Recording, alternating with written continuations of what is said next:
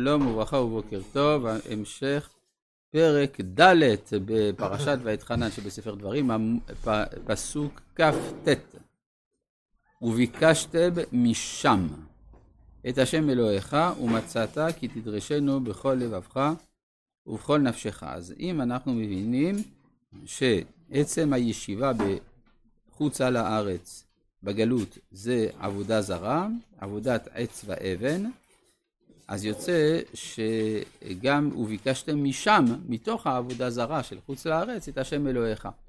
זה כדברי הגמרא במסכת עבודה זרה דף ח', ישראל שבחוצה לארץ עובדי עבודה זרה בטהרה הם.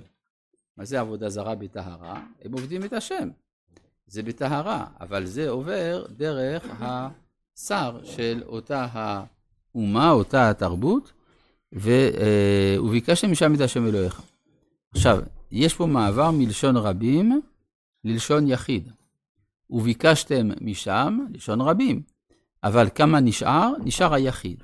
כלומר, זה, הגלות היא מכלה מתוך האומה רבים. כן, מה שהרמב"ם אומר, שהגלות מכלה את פושעי ישראל, ואז נשארים כמה צדיקים. ובקשר משם את השם אלוהיך, ומצאת. כי תדרשנו בכל לבבך ובכל נפשך. מה אם בכל מאודיך? לכאורה היה צריך גם בכל מאודיך. מאודיך ממון.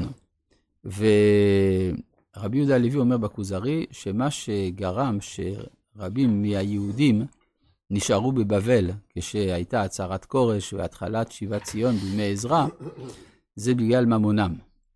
אז זאת אומרת שבחוץ לארץ יש סכנה שאדם ייאחז במקום בגלל מאודו. אז אי אפשר לכתוב בכל מאודיך, אבל בכל לבבך ובכל נפשך, בהחלט.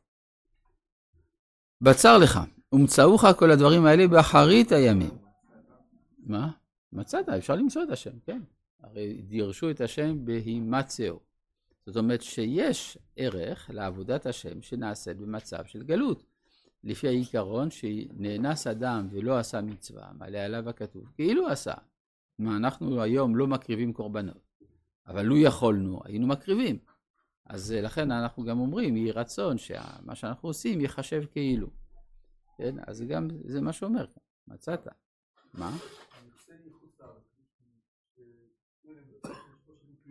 כן, אינם כדאים לי, זה כאשר חוזרים לארץ, כן, זה מה שיעקב נתן לעשו, עשה קרי ואמר, לא, לא שווה לי כל זה, כן. למה אדם נשאר בחוץ לארץ? בגלל בכל מאודו. הרי למה התעכב יעקב אבינו בחוצה לארץ? בגלל הצאן. ואיחר עתה. כן? בצר לך, ומצאוך כל הדברים האלה באחרית הימים, ושבת על השם אלוהיך ושמעת בקולו. על מה מדובר כאן? יש פה רמז שבאחרית הימים המצב יותר קשה. זה אנחנו ראינו.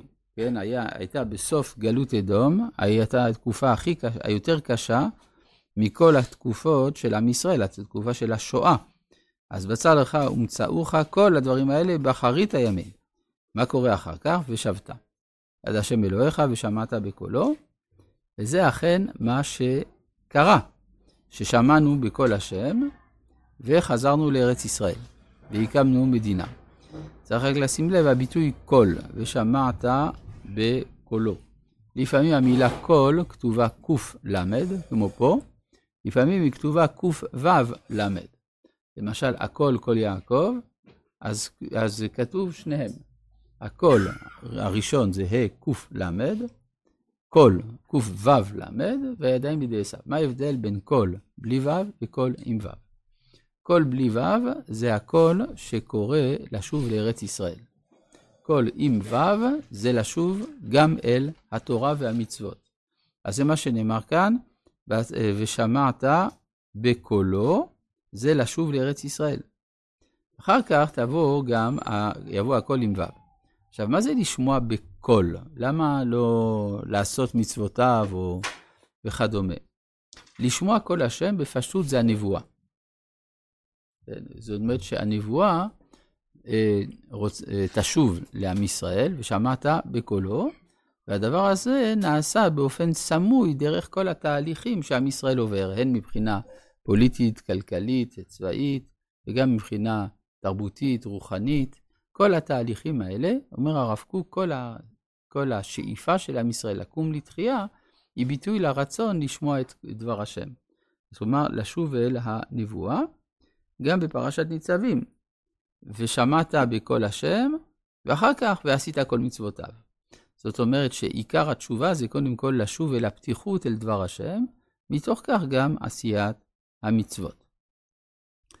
כי אל רחום השם אלוהיך, לא ירפך ולא ישחיתך, ולא ישכח את ברית אבותיך אשר נשבע להם. טוב, אז זה בעצם קצת דמות נחמה לעם ישראל, אחרי כל הצרות שהוא עובר, שהברית לא מופרת לעולם, כי שאל נא. עכשיו פה הפסוק כאן שאנחנו עומדים לקרוא, מה? כל הברית, ברית על הארץ, ברית על התורה, כן. אבל ברית אבותיך, כן, זה, זה הברית של אברהם, יצחק ויעקב. על מה קראת הקדוש ברוך הוא ברית עם האבות? על ארץ ישראל, כן.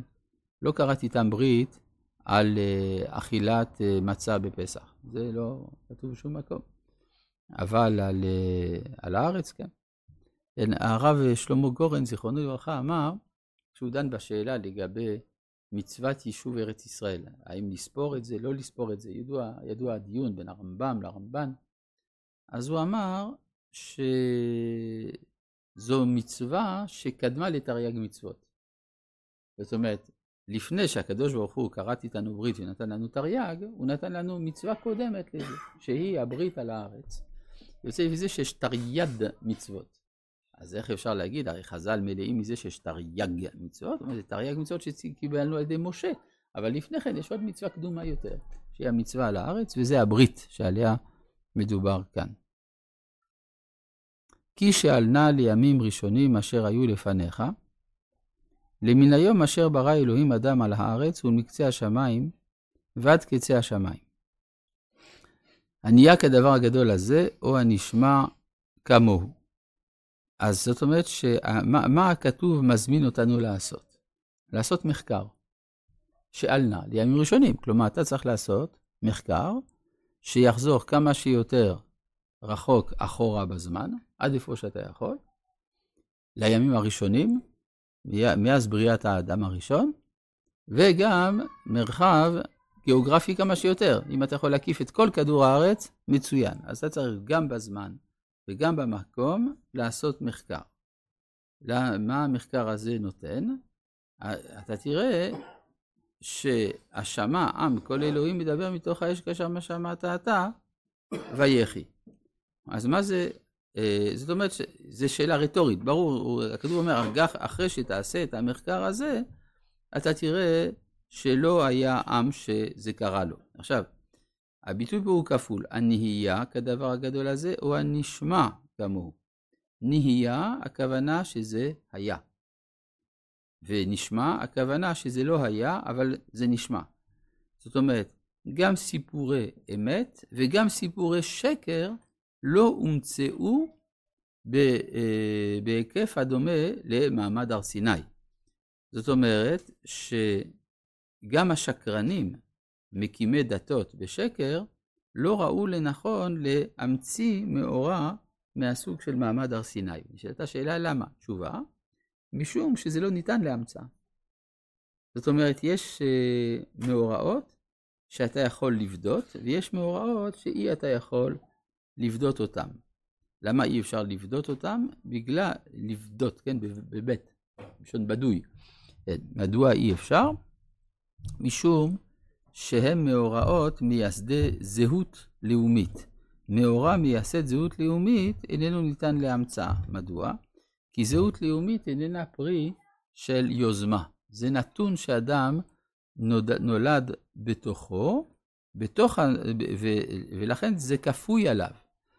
ואם המאורע של עם שמע כל אלוהים, בוודאי שזה מאורע מייסד זהות, אדם נולד לתוך ההכרה הזאת, הוא לא יכול להחליט להמציא שלאומה שלו קרה כך וכך. כן, זה לא, זה, זה מעבר ליכולת ההמצאה של האדם, וזה אחד הדברים המורים על האותנטיות של הסיפור. כמובן, יש עוד מרכיב בפסוק הזה, אבל לא לעכשיו, רבי